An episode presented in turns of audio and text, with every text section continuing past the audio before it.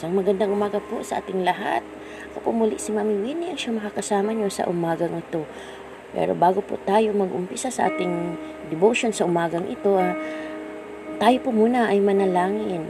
Ama naming banal, maraming maraming salamat po Ama sa iyong banal na Espiritu na siyang kasama ko ngayon, Panginoon. Na narito ka po sa aming kalagitnaan, inimbitan ka po namin, nalinisin mo ang aming mga puso at aming mga isipan. Alisin niyo po yung aming mga worries na nariyan, Panginoon. Patawarin niyo po kami sa aming mga kasalanan. Napangunahan niyo po kami sa umagang ito, Panginoon, sa lahat ng oras. At salamat po sa proteksyon mo, salamat sa katapatan mo at sa kabutihan mo sa aming mga buhay. Ito lamang po in Jesus' name. Amen. Amen. Ayan po. Um, sabi nga po, bago natin bago tayo magpatuloy, let us start our new day right. Yan, unahin natin muna, no, ang, ang salita ng Panginoon. Makinig muna tayo. O, mag-almusal muna tayo ng salita ng Panginoon. Ayan. Ang aking pong topic ngayon ay pinamagatan kong gabay. At uh, doon po natin makikita sa ang atin pong teksto ngayon ay makikita po natin sa aklat ni Isaias chapter 3, verse 15 to 22. At uh, kung babasahin po natin iyon, buklatin po natin ang ating mga Biblia at sabi po sa verse 15, sinabi pa ng Panginoon Yahweh, ang banal ng Diyos ng Israel, maliligtas kayo kapag kayo'y nagbalik loob at magtiwala sa akin. Kayo'y aking palalakasin at patatagin, ngunit kayo'y tumanggi. 16, sinabi ninyong makakatakas kayo sapagkat mabibilis ang sasakyan ninyong kabayo, ngunit mas mabibilis ang hahabol sa inyo. 17, sa banta ng isa, sanliboy tatakas, sa banta ng limay, tatakas ang lahat. Matutulad kayo ng tagdan ng bandila na, sa, na doon na iwan sa tuktok ng burol. 18, ngunit si Yahweh ay naghihintay upang tulungan kayo at kahabagan sapagkat si Yahweh ay Diyos na makatarungan. Mapalad ang lahat ng nagtitiwala sa Kanya. Amen. At sa 19, may mga taga-Jerusalem na hindi kayo mananaghoy. Kailanman si Yahweh ay mahabagin, kayo'y diringgin niya kapag kayo'y tumawag sa Kanya. Sa 20, kung ipahintulot man niya na kayo'y magkasakit o magdanas ng hirap, siya na inyong guro ay hindi magtatago sa inyo 21, saan man kayo pumaling sa kaliwa o sa kanan, maririnig ninyo ang kanyang tinig na nagsasabing, ito ang daan, dito kayo lumakad. Amen. At sa last verse, tatalikuran na ninyo ang mga Diyos, Diyos ang yari sa pilak at ginto. Ibabasura ninyo ang mga iyon at sasabihin, lumayo kayo sa akin. Amen. Amen. 'Di ba? Napakaganda ng ating verse ngayon.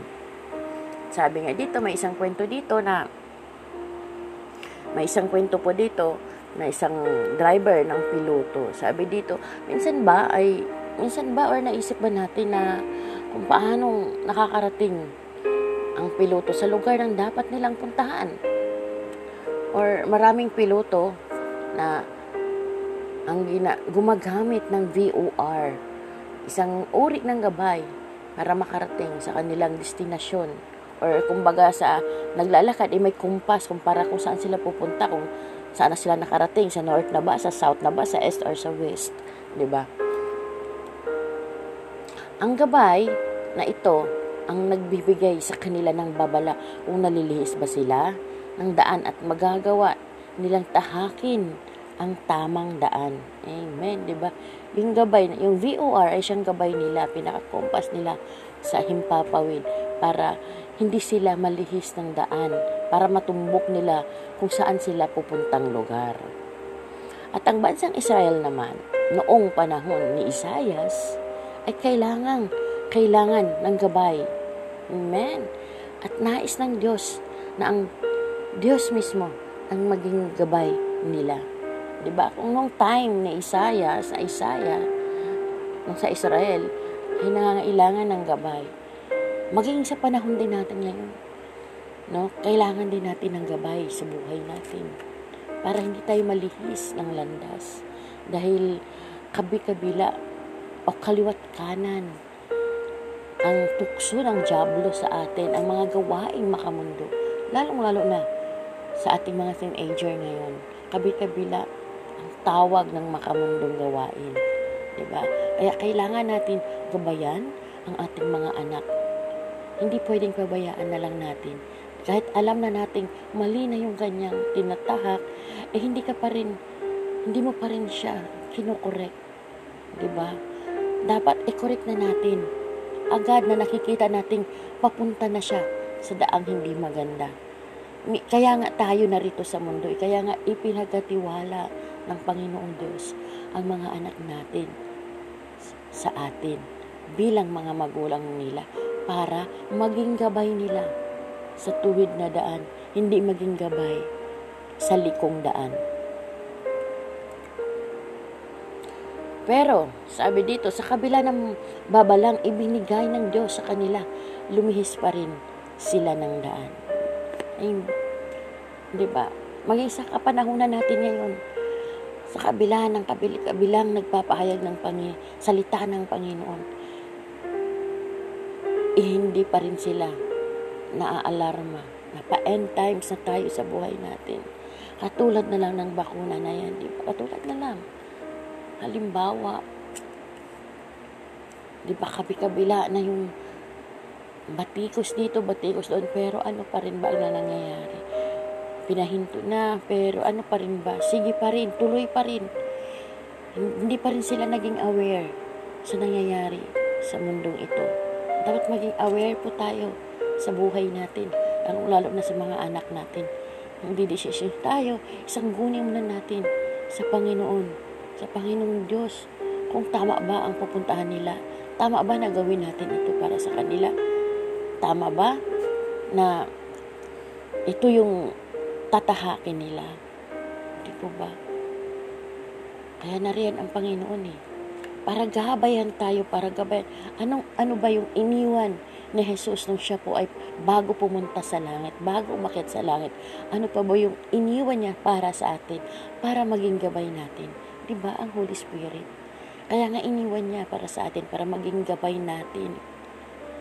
Kahit wala man siya physically sa mundong ito, ay narito ang kanyang banal na Espiritu para tulungan tayo. Amen.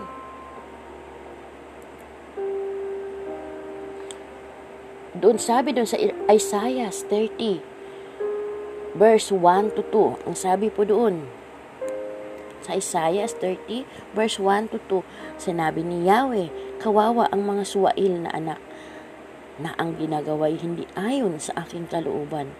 Nakikipagkaisa sila sa iba na, iba ng labag sa aking kagustuhan. Palala ng palala ang kanilang kasalanan. Nagmamadali silang pumunta sa Ehipto upang humingi ng tulong sa paraon Ngunit hindi man lamang silang sumangguni sa akin. Amen. Diba? Dito po, napakalinaw po sa salita ng Panginoon. Sabi niya, kawawa ang mga suwail na anak. Sino ba yung mga suwail na anak? Yung ginagawa ang hindi kalugod-lugod sa harapan ng Panginoon. Yung hindi kaluuban ng Panginoon. Yung hindi na nakaka, nakikipagkaisa sa Panginoon at palala ng palala ang kanilang kasalanan. 'Di ba? Sabi nga dito, humingi sila ng tulong sa paraon. Ngunit hindi man lamang sila sumangguni sa Diyos, maging sa atin kapag tayo ay may problemang dumarating at nasa taranta ano ka na, ng kilos or pa ng desisyon ka na lang ng desisyon. Never, hindi mo na naisip mag, hindi mo na naisip mag-pray, isang guni sa Lord kung kalooban niya ba ito. Hindi mo na naisip kung ano ang dapat mong gawin. Dapat maging relax ka. Kapatid, relax ka lang. Hindi mag-isip ka. Pray. Isang guni sa Panginoon ang lahat ng kailangan mong gawin upang gabayan ka ng kanyang banal na espiritu sa tamang gawain, sa tamang landas. Yes, hindi po tayo perpektong tao pero pwede po nating iwasan ang makagawa ng kasalanan. Amen? Sabi po dito sa kabila nito, ipinako, ipinangako ng Diyos na darating ang panahon na naisin ng mga Israelita na siya ang magiging gabay nila. Amen, di ba? Dumating po ba na, na, na ninais ng Israelita na sila yung maging, si Jesus ang maging gabay? O ang Diyos ang maging gabay? Di ba dumating naman? Saan man kayo pumaling? Sabi nga dito doon sa anong verse ba dito? Na sabi niya, saan man kayo pumaling? Doon sa 21, verse 21. Sabi niya, saan man kayo pumaling, sa kaliwa o sa kanan, maririnig ninyo ang kanyang tinig na nagsasabing, ito ang daan, dito kayo lumakad. Amen. Ano lang yung dapat natin gawin? Isang guni natin. Sumangguni muna tayo sa Panginoon bago tayo gumawa ng desisyon. Itanong muna natin sa Lord kung kalooban niya ba ito. Kung tama ba ito. Di ba?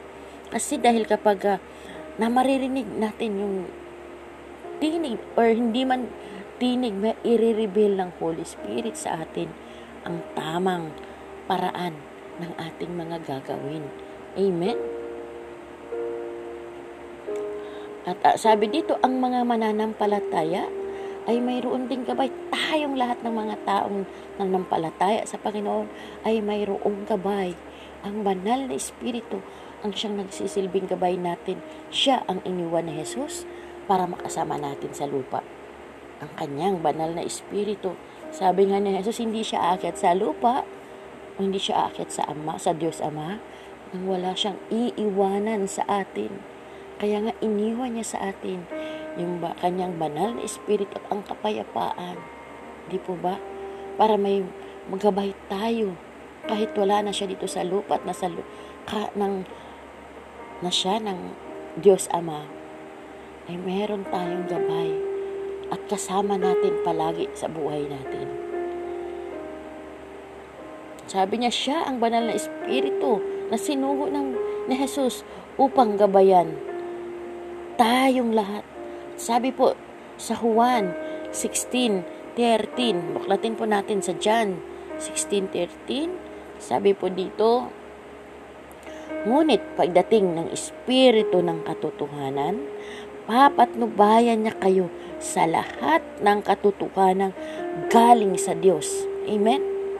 Sapagkat ang sasabihin niya ay hindi mula sa kanyang sarili, kundi ang kanyang narinig at ipahahayag niya sa inyo ang mga mangyayari sa hinaharap. Di po ba? Ulitin ko po, John 16.13, Ngunit pagdating ng Espiritu ng katotohanan, papatnubayan niya kayo sa lahat ng katotohanan galing sa Diyos sapagkat ang sasabihin niya ay hindi mula sa kanyang sarili kundi ang kanyang narinig at ipahahayag niya sa inyo ang mga mangyayari sa hinaharap. Amen. Amen. Hallelujah. Grabe no. Hindi umalis basta-basta ang si Jesus sa mundong ito na wala siyang iniwan dahil nariyan ang banal na Espiritu na siyang papatnubay sa atin sa katotohanan galing sa Panginoong Diyos. Amen. Ganun tayo kamahal ng Diyos. Ganun tayo kamahal na Jesus. Na kahit ang pag-ibig ng Panginoon sa atin, kahit kaisa-isa niyang anak, ay kaya niyang ibigay para sa atin, di ba?